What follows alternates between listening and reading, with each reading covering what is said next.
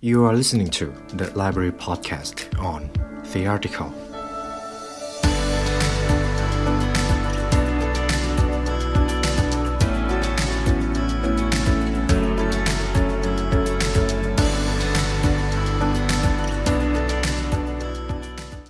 วันดีๆ เริ่มต้นที่นี่ House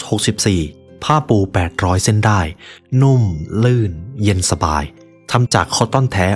100%รูปแล้วลื่นผิว ส้นเท้าแตกแค่ไหน ผ้าก็ไม่เป็นขุย House 64 ผ้าปูที่นอน 800 เส้นได้ เย็นสบาย ยิ่งซัก ยิ่งนุ่มตำราสู่ความสำเร็จและเนื้อหาพิเศษจากเรา The Library Premium Content เพราะการเรียนรู้จะทำให้คุณเป็นอิสระ ทุกคนครับ วันนี้ผมมีโอกาสได้นำบทความหนึ่งมาจากผู้เขียน ที่เขาเป็นคนที่พิเศษเอามากๆ เขาเป็น CEO ของบริษัทยักษ์ใหญ่แห่งหนึ่งครับ ที่ผมเชื่อว่าหลายๆ คนรวมถึงตัวผมเองด้วยกำลังใช้บริการของเขาอยู่ในทุกๆวัน ผู้เขียนคนนี้มีชื่อว่าคุณแซมอัลต์แมนเขาเป็น CEO ของบริษัท OpenAI ซึ่งเป็นเจ้าของ ChatGPT AI ที่ฉลาดที่สุดณตอนนี้ โดยทางคุณแซมครับ เขาได้ทำการสังเกตบุคคลที่เขาประสบความสำเร็จมากกว่า 1,000 ราย เพื่อค้นหาว่าอะไรคือปัจจัยที่สำคัญที่สุดที่ทำให้คนเหล่านั้นสามารถสร้างเงินได้อย่างมหาศาล และสร้างสิ่งที่มีผลกระทบในทางบวกต่อสังคมด้วย ซึ่งทางคุณแซมครับ เขาก็สามารถกลั่นออกมาได้ทั้งหมด 13 แนวคิดด้วยกัน แล้วมันก็เป็นแนวคิดที่เราทุกคนสามารถนำไปปรับใช้กันได้ เพื่อยกระดับชีวิตของเรา ให้สูงขึ้น ข้อที่ 1 compound yourself สำหรับข้อนี้ผมอยากจะอธิบายก่อนว่า compound หมายถึงอะไรคำว่า compound ครับ ถ้าเราแปลตรงตัวมันจะหมายถึงคำว่า การทวีคูณ ซึ่งโดยส่วนใหญ่เราจะใช้คำนี้กับเรื่องของการลงทุนครับ อย่างเช่นถ้าเกิดเรานำเงินเราไปลงทุนใน S&P 500 แล้วเราได้ผลตอบแทน 7%ในทุกๆ ปีเนี่ยถ้าเกิดเราสามารถลงทุนติดต่อกันได้ 40 ปี เมื่อนั้นครับ 7%มันจะทบต้นในทุกๆ ปี และเกิดเป็นสิ่งที่เรียกว่า compound effect แล้วเมื่อนั้นครับเงินในปีหน้าๆมันก็จะเติบโตขึ้นแบบก้าวกระโดด ยิ่งเรามีเงินอยู่ในนั้นนานเท่าไหร่ อัตราการเติบโตมันก็จะยิ่งเป็นเรื่องของ exponential หรือว่าว่าเติบโตแบบก้าวกระโดดมากขึ้นเท่านั้น โดยทางคุณแซมเขาบอกว่าเรื่องหลักการนี้ครับเราไม่ควรนำไปใช้แค่เฉพาะเรื่องของการเงิน แต่อยากให้นำหลักการนี้ไปปรับใช้กับทุกด้านของชีวิตเลย โดยเฉพาะเกี่ยวกับเรื่องของการทำงาน เวลาที่เราเลือกงานครับพยายามเลือกตำแหน่งงานหรือว่าสายงานที่เรามีโอกาสเติบโตแบบ exponential หรือว่าเติบโตแบบก้าวกระโดด หรือว่าทำบริษัทก็ได้ครับ พยายามหาสินค้าหรือบริการที่สามารถทำให้บริษัทของคุณ เติบโตแบบก้าวกระโดดได้ ตัวอย่างของงานที่สามารถทำให้เราเติบโตแบบก้าวกระโดดได้ ก็อย่างเช่น การสร้างธุรกิจตัวเอง การทำเป็นยูทูบเบอร์การเขียนหนังสือ หรือว่าการสร้าง digital product ครับ หรือว่าเป็นสินค้าออนไลน์ที่คนสามารถมาซื้อใหม่ได้เรื่อยๆ มาดาวน์โหลดใหม่ได้เรื่อยๆ เมื่อสินค้าบางอย่างสามารถส่งต่อให้กับลูกค้าได้ โดยที่เราไม่จำเป็นจะต้องลงมือทำซ้ำแล้วเนี่ยเมื่อนั้นครับสินค้าชิ้นนั้นมันจะสามารถเติบโตได้อย่างก้าวกระโดดเลย เพราะว่าเราลงมือทำเพียงแค่ครั้งเดียว แต่ผลตอบรับที่ได้จากลูกค้า หรือว่าจำนวนลูกค้าที่เข้ามาซื้อนั้น มันจะมีได้อย่างไม่มีวันหมดเลยครับ มันจะมีเข้ามาอยู่เรื่อยๆเลย ข้อที่ 2 have almost too much self belief เชื่อมั่นในตัวเองแบบหมดใจ คนที่ประสบความสำเร็จทุกคนครับล้วนมีความเชื่อมั่นในตัวเองครับ ไม่ได้หมายถึงแบบอีโก้นะครับ แต่ว่าเป็นการเชื่อจริง ๆ ว่าในสิ่งที่ตัวเองทำมันเป็นสิ่งที่ถูกต้อง เขาทำสิ่งที่เขาทำเพราะว่าเขาเชื่อว่ามันมีอิทธิพลต่อผู้คน และเหตุผลหลักๆ เลยที่เราจำเป็นจะต้องมีความเชื่อมั่นในตัวเองแบบหมดใจ เพราะว่าเวลาที่เราเติบโตขึ้นเรื่อยๆครับสถานการณ์ต่างๆ จะทำให้เราเกิดการตั้งคำถามกับตัวเองบ่อยมาก ว่าเราคิดถูกแล้วหรือยัง กับการเลือกเดินบนเส้นทางนี้ เพราะถ้าเกิดเราไม่หนักแน่นกับตัวเองครับ เราจะรู้สึกหวั่นไหวได้ง่าย เวลาที่เราเจอกับอุปสรรคนั่นเอง เพราะเวลาที่เราเจอเรื่องยากลำบากครับ ถ้าเกิดเราไม่หนักแน่นในตัวเอง เราไม่มีเหตุผลในการลงมือทำที่มากพอ เราจะยอมแพ้อย่างแน่นอนครับ เพราะฉะนั้นหนักแน่นในความเชื่อของตัวเองให้มากที่สุดนะครับ ข้อที่ 3 learn to think independently เรียนรู้ที่จะคิดอย่างมีหลักการและไม่เดินตามใคร ในโลกปัจจุบันนี้ครับ เรื่องของแนวคิดที่แตกต่าง ถือว่าเป็นสิ่งที่มองหาได้ยากมากเลยครับ ถ้าเกิดยกตัวอย่างง่ายๆ สมมติว่ามีธุรกิจหนึ่งเขานำสินค้าใหม่ครับมาขายแล้วมันขายดีมากเลย โดยธรรมชาติของคนส่วนใหญ่ครับเขาก็จะลอกสินค้านั้นเลย อาจจะไปหาซื้อซัพพลายเออร์เดียวกัน แล้วนำมาขายเหมือนกัน แล้วก็นำมาตัดราคา ซึ่งนี่คือสิ่งที่เกิดขึ้นบ่อยมากครับ ในตลาดการขายของ พอมาหันราคากันตลาดก็อยู่ไม่ได้ แล้วก็กลายเป็นเวสโซน จนคนคนหนึ่งครับจะต้องไปหาสินค้าใหม่ แล้วมันก็จะวนลูปไปเรื่อย ๆ เพราะฉะนั้นครับสิ่งที่เราควรทำแทนเนี่ยคือเราควรจะหาแนวทางหรือว่ารูปแบบการคิดขายสินค้าหรือว่าไอเดียใหม่ ๆ โดยที่เราไม่จำเป็นจะต้องไปล่อคนอื่นครับเพราะเมื่อไหร่ที่เราทำการล่อคนอื่นเนี่ยเมื่อนั้นครับตลาดจะมีแต่เรื่องของซ้ำๆครับ คุณอาจจะลอกความสามารถเขาได้ แต่สุดท้ายคุณก็ไม่ได้แตกต่างจากใครเลย ถ้าคุณอยากจะเติบโตแบบโดดเด่นครับ คุณจะต้องเป็นคนที่แตกต่าง และความสามารถในการแตกต่างได้ ไม่ได้แปลว่าคุณต้องคิดเองนะครับ แต่ก่อนหน้านี้จากการที่เราเพียงแค่ Copy สิ่งที่อีกฝ่ายทำหรือว่าสิ่งที่คนเก่งทำให้เราลองเปลี่ยนไปทำความเข้าใจหลักคิด ของเขาแทนครับ ถ้าเราสามารถเข้าใจความคิดของคนที่เขาเก่งๆได้ 1 คน นั่นเท่ากับว่าเราสามารถเก่งได้เท่ากับเท่าเขา แต่เมื่อไหร่ครับที่เราสามารถทำความเข้าใจหลักคิดของคนเก่งได้มากกว่า 10 คน หรือว่า 20 หรือว่าอาจจะร้อยคนเนี่ย เมื่อนั้นครับ เราจะเป็นผู้ที่โดดเด่นและแตกต่าง และดูเป็นคนที่มีความคิดเป็นของตัวเอง ที่สูงมากอย่างแน่นอน หนังสือเล่มหนึ่งครับที่ผมอยากจะแนะนำให้ทุกคนสามารถลองหาซื้อมาอ่านได้เกี่ยวกับเรื่องของการเรียกว่าขโมยวิชาของอีกฝ่ายแล้วกันครับ ของคนที่เขาเก่งระดับโลกเลยเนี่ย มันคือหนังสือที่ชื่อว่า Steal Like an Artist ครับ เป็นหนังสือภาษาอังกฤษ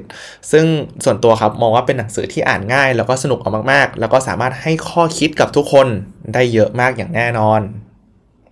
ข้อที่ 4 get good at sales ขายให้เก่งครับ เวลาที่เราพูดถึงเรื่องของความสำเร็จครับ ไม่ว่าจะเป็นเรื่องของบุคคล หรือว่ารูปแบบของบริษัท สิ่งหนึ่งที่สำคัญมากๆ ในการที่เราจะสามารถเปิดบริษัท แล้วสามารถทำให้ผู้คนหรือว่าทีมงานของเราเชื่อในสิ่งที่เราเชื่อได้ คือเราจะต้องขายใช่ไหมครับ ไม่ใช่ขายสินค้า แต่ว่าขายความฝัน ขายวิชั่น ขายวิสัยทัศน์ ขายว่าเนี่ยในอนาคตเราจะต้องเดินไปถึงจุดนี้ แล้วเราต้องทำให้ทีมงานของเราเชื่ออย่างหมดใจด้วย เพื่อที่เขาจะสามารถนำข้อความส่วนนี้ หรือว่านำสารในตรงนี้ไปสื่อสารอีกทีให้แก่ลูกค้า เพราะชีวิตการทำงานครับล้วนเกี่ยวกับการขายทั้งนั้นไม่ว่าคุณจะไปสมัครงานกับบริษัท นั่นก็คือคุณกำลังขายทักษะของคุณให้กับบริษัทนั้นอยู่ว่าคุณสามารถมาแก้ไขปัญหาอะไรให้กับทางนั้นได้บ้าง ถ้าคุณเป็นเจ้าของกิจการ คุณต้องขายวิชั่นให้กับทีมงาน คุณจะต้องขายรูปแบบเซอร์วิสว่าทำไมบริษัทคุณถึงน่าทำงาน มากกว่าอีกบริษัทหนึ่ง พอจะเห็นใช่ไหมครับว่าทุกอย่างล้วนขึ้นกับการขาย เพราะฉะนั้นทักษะหนึ่งครับที่เราจำเป็นจะต้องเรียนรู้อยู่ตลอดเวลา มันคือเรื่องของการขายนั่นเองครับ ข้อที่ 5 make it easy to take risk ทำความคุ้นเคยกับความเสี่ยง ความเสี่ยงครับถือว่าเป็นสิ่งที่สำคัญมากๆ ในการที่เราจะสามารถเติบโตได้ เพราะผมเชื่อว่าเราทุกคนรู้ดี ว่าอะไรที่ไม่เสี่ยง การเติบโตมันก็จะน้อยมาก หรืออาจจะช้ามาก หรืออาจจะไม่เติบโตเลย แต่อะไรที่เสี่ยงเยอะแน่นอนครับ ผลตอบแทนมันจะเยอะตาม การเติบโตมันก็จะสูงตามอีกด้วย เพราะฉะนั้นถ้าเราอยากจะเป็นคนหนึ่งที่ประสบความสำเร็จ อยากจะเป็นคนหนึ่งที่โดดเด่นในสายงาน เราจำเป็นจะต้องกล้าเสี่ยงในสิ่งที่มันใหญ่ครับ อาจจะเริ่มแรกด้วยการฝึกฝนกล้าเสี่ยงกับเรื่องเล็ก ๆ ก่อน ไม่ว่าจะเป็นการออกไปพรีเซนต์หน้าห้อง หรือว่าไม่ว่าจะเป็นการออกไปพูดในที่สาธารณะ เรื่องพวกนี้ครับมันเกี่ยวกับการกล้าออกไปเสี่ยงทั้งนั้น กล้าเสี่ยงที่จะโดนด่า กล้าเสี่ยงที่จะโดนดูถูก แต่ทุกครั้งที่เรากล้าเสี่ยงครับ นั่นคือโอกาสที่เราจะได้เรียนรู้สิ่งใหม่ ๆ มากขึ้น เพราะฉะนั้นครับพยายามคุ้นเคยกับความเสี่ยงเข้าไว้ครับ ข้อที่ 6 focus สำหรับข้อนี้ตรงไปตรงมาเลยครับ คนที่เขาประสบความสำเร็จครับ เขาจะมีโฟกัสในงานที่เขาทำสูงเอามากๆคือเวลาที่เขากำลังทำงานในสิ่งที่สำคัญ เขาจะไม่ให้อะไรมารบกวนเขาเลย และอีกสิ่งหนึ่งที่จำเป็นไม่แพ้กันมันคือการจัดลำดับความสำคัญครับ เมื่อไหร่ที่เราสามารถจัดลำดับความสำคัญของงานที่เราต้องทำได้แล้ว ให้เราโฟกัสไปที่งานที่สำคัญที่สุดก่อนเลย เพราะว่านั่นคืองานที่สามารถสร้างผลกระทบ หรือว่าสร้างผลลัพธ์ให้กับเราได้มากที่สุดนั่นเอง และสิ่งหนึ่งครับที่เป็นตัวตัดสินเลย ระหว่างคนที่เขาประสบความสำเร็จกับคนที่เขาธรรมดาเนี่ยมันคือความเร็ว ในการลงมือทำงานครับ สมมติว่าถ้าเป็นคนที่เขาประสบความสำเร็จมากๆ เวลาเขานึกเลยว่าอะไรคือสิ่งที่สำคัญบ้าง อะไรคือสิ่งที่ควรทำบ้าง เขาจะไม่รีรอเลยครับว่า เอ้ย เดี๋ยวค่อยทำอาทิตย์หน้า ขอแพลนก่อน ไม่ใช่ครับ เขาจะลงมือทำทันทีเลย เพราะว่าเขามองว่ามันเป็นสิ่งที่สามารถสร้างผลลัพธ์ได้รวดเร็วที่สุดนั่นเอง แต่กลับกันครับ ถ้าเกิดเรามองว่า เอ้ย อันนี้สิ่งสำคัญนะ แต่ว่าเราไม่อยากเร่งรีบ เพราะเดี๋ยวมันจะออกมาไม่ดีเท่าที่ควร เราไม่ควร treat มันอย่างนั้นครับ เราควรมองมันในรูปแบบกลับกัน เพราะเมื่อไหร่ที่เราเห็นว่างานนั้นสำคัญ แต่เราไม่รีบลงมือทำเนี่ย เมื่อนั้นครับเราได้ให้ข้ออ้างกับตัวเองแล้ว แล้วหลังจากนั้นโอกาสที่คุณจะลงมือทำมันก็จะไม่ได้เยอะขนาดนั้นหรอกครับ เพราะว่าคุณก็จะหาข้ออ้างใหม่ๆ มาทับถมมันอีกทีนึง แล้วกว่าคุณจะได้ทำงาน คุณอาจจะมารู้ตัวตอนผ่านไปแล้วประมาณ 1 อาทิตย์ หรือว่า 2 อาทิตย์ ว่าคุณควรน่าจะรีบลงมือทำสิ่งนั้นให้เร็วกว่านี้ เพราะฉะนั้น โฟกัสในสิ่งที่สำคัญที่สุด และลงมือทำให้เร็วครับ ข้อที่ 7 work hard ทำงานให้หนัก อันนี้ก็ตรงตัวเหมือนกันครับ นอกจากที่เราจำเป็นจะต้อง work smart แล้ว ทุกคนที่ประสบความสำเร็จครับ เขาต่างก็ work hard กันทั้งนั้น เพราะว่าผลลัพธ์ที่พิเศษก็มาจากการลงมือทำงานที่หนักหน่วง ข้อที่ 8 be bold อย่าเกรงกลัวต่ออุปสรรค ที่อยู่ตรงหน้า เวลาที่คุณเจอปัญหาที่มันใหญ่เอามากๆ หรือว่าปัญหาที่มันดูยากเกินจะแก้เนี่ย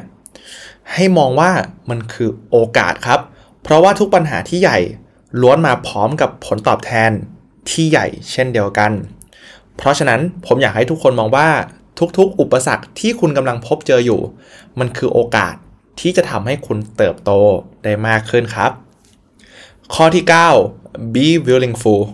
หนักแน่นในความต้องการของตัวเอง คนที่เขาประสบความสำเร็จทุกคนล้วนมีเป้าหมายของเขาครับ และเขาก็หนักแน่นในความต้องการของมันด้วย เพราะฉะนั้นครับไม่ว่าเขาจะเจอกับอุปสรรคแบบไหน เขายังมีเป้าหมายที่เขาจะคำนึงไว้เสมอ และนั่นครับมันคือแรงผลักดันที่ทำให้เขาเดินไปข้างหน้าต่อได้ เพราะฉะนั้นไม่ว่าคุณจะเจอกับอุปสรรคอะไร ให้นึกถึงเป้าหมาย อยู่เรื่อยๆครับ และเดินหน้าต่อไปจนกว่าจะได้ผลลัพธ์ที่คุณต้องการ ข้อที่ 10 be hard to compete with เป็นคนที่เก่งจนยากที่จะแข่งขันด้วย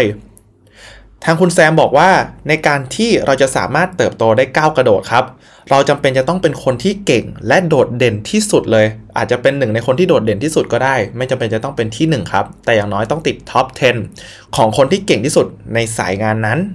ถ้าคุณสามารถเป็นหนึ่งในคนที่โดดเด่นได้แล้ว เมื่อนั้นครับทุกโอกาสจะวิ่งเข้าหาคุณเอง ข้อที่ 11 build a network สร้างความสัมพันธ์กับผู้คน คุณแซมบอกว่างานทุกงานบนโลกนี้ครับล้วนต้องการผู้คนทั้งนั้น ไม่ว่าจะเป็นลูกค้า supplier partnership หรือว่าทีมงานของเรา เพราะฉะนั้นทำความรู้จัก กับผู้คนให้มาก ผู้คนที่เขามีคุณภาพ และหาทางร่วมงานกับคนเหล่านั้นครับ เพราะว่าคนที่เก่งเมื่อมาอยู่รวมกัน เราจะสามารถสร้างผลลัพธ์ที่พิเศษออกมาได้ครับ ข้อที่ 12 you get rich by owning things เราจะมั่งคั่งได้ผ่านการเป็นเจ้าของ ในการที่เราจะสามารถเป็นคนที่มั่งคั่งได้ เป็นคนที่ประสบความสำเร็จได้ เพียงแค่รายได้จากเงินเดือนอย่างเดียว มันไม่เพียงพอครับ เพราะว่าจากที่ผมได้ทำการวิจัยมา เขาชี้แจงเลยว่าไม่มีใครสามารถกลายเป็นคนที่มั่งคั่งได้ จากเพียงแค่เงินเดือนเท่านั้น คุณจะต้องหาทางเป็นเจ้าของบางสิ่งบางอย่างครับ ไม่ว่าจะเป็นธุรกิจอสังหา หรือว่าทรัพย์สินทางปัญญา ถ้าเราสามารถเป็นเจ้าของแอสเซทได้ หรือว่าทรัพย์สินได้แล้วเนี่ย เมื่อนั้นครับ ทรัพย์สินนั้นมันจะสามารถสร้างเงินให้กับเราได้นั่นเอง และเราจะสามารถเติบโตได้ครับ ผ่านการมีทรัพย์สิน ที่มากพอ เพราะว่าถึงจุดๆหนึ่งในชีวิตครับ เราจะไม่สามารถทำงานแลกกับเงินได้แล้วนั่นเอง เราจะถึงวัยที่เราจะเป็นจะต้องเกษียณ และสิ่งเดียวที่สามารถสร้างเงินให้กับเราได้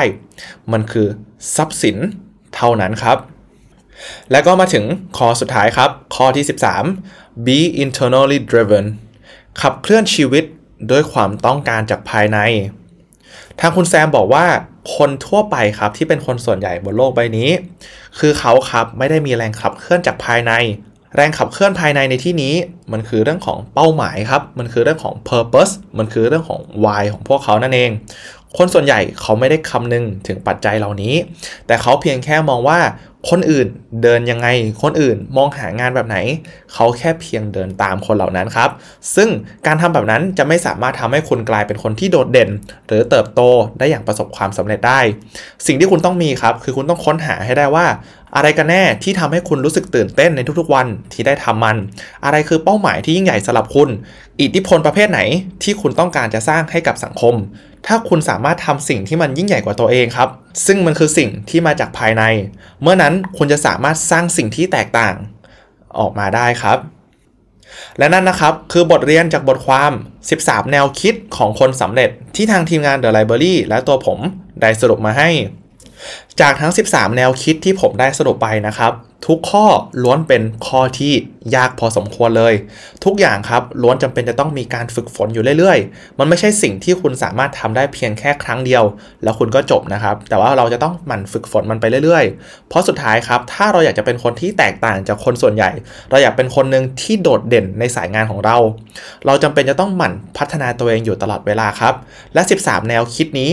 คือสิ่งที่สามารถช่วยให้เราเติบโตแบบก้าวกระโดดได้ และอีกสิ่งหนึ่งที่ผมอยากจะฝากเอาไว้ก็คือ เรื่องของการเป็นคนที่ประสบความสำเร็จครับ มันไม่ใช่ว่าพอคุณเป็นคนหนึ่งที่ประสบความสำเร็จแล้ว หรือว่าคุณทำบางสิ่งบางอย่าง ที่คุณเคยตั้งเป้าไว้จนสำเร็จลุล่วงแล้วเนี่ยมันไม่ได้แปลว่ามันจะจบเท่านั้นนะครับ เพราะเมื่อไหร่ที่คุณหยุดเดินหน้าต่อ เมื่อนั้นคุณกำลังเดินถอยหลังครับ เพราะฉะนั้นผมเลยอยากให้ทุกคนมองว่าเรื่องของความสำเร็จมันไม่มีเส้นชัยครับ มันคือเส้นทางที่คุณจะต้องเดินต่อไปเรื่อยๆ คุณจะต้องใช้ชีวิตในทุกๆวัน ดังกับคนที่เขาประสบความสำเร็จในชีวิต แน่นอนครับมันอาจจะเหนื่อย แต่เพราะเหตุนั้นแหละครับ คุณเลยจำเป็นจะต้องทำในสิ่งที่คุณชอบทำในสิ่งที่คุณหลงไหลกับมันจริง ๆ เพราะถ้าเกิดคุณไม่ได้เลือกเดินบนเส้นทางที่คุณหลงไหล คุณจะรู้สึกหมดไฟไวมากๆครับสำหรับใครที่ฟังมาถึงตรงนี้ ผมขอบคุณมาก ๆ เลยนะครับ ที่มาเรียนรู้ไปด้วยกัน แล้วหวังว่าพอดแคสต์ episode นี้จะสามารถช่วยให้ทุกคนก้าวเข้าใกล้ความสำเร็จ ของคุณได้มากขึ้นนะครับ และสำหรับใครที่ฟังพอดแคสต์ของ The Library เป็นประจำอยู่แล้ว เรารู้สึกว่าอยากเรียนรู้เนื้อหาที่เข้มข้นมากขึ้น ตอนนี้ทางเรามี premium content ซึ่งเป็นเนื้อหาสุด Exclusive ที่ทางเราตั้งใจทำกันอย่างเต็มที่ เพื่อให้คุณสามารถกลายเป็น the best version ของตัวเองได้ โดยทางเราจะมีการอัปเดตเนื้อหาใหม่ๆ กันในทุกอาทิตย์ โดยจะสามารถรับชมได้ผ่านเว็บไซต์ของทางเรา www.thelibrarylearn.com และถ้าเกิดใครสนใจอยากจะเรียนรู้ผ่านการฟังครับ เป็นการฟังผ่าน audiobook ก็สามารถใช้แอป Storytel ในราคา 99 บาท เป็นระยะเวลา 2 เดือน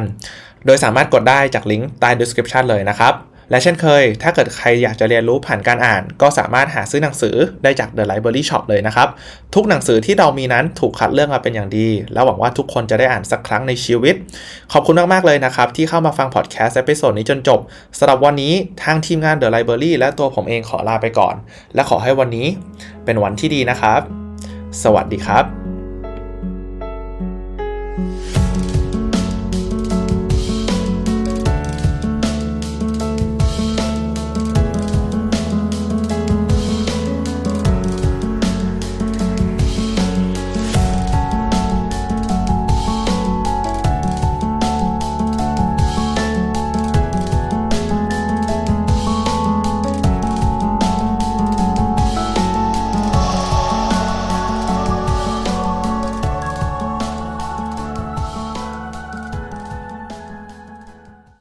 House 64 ผ้าปูที่นอน 800 เส้นได้ เย็นสบาย ยิ่งซัก ยิ่งนุ่ม ติดตามเพิ่มเติมได้ที่ Line at at h a u s 64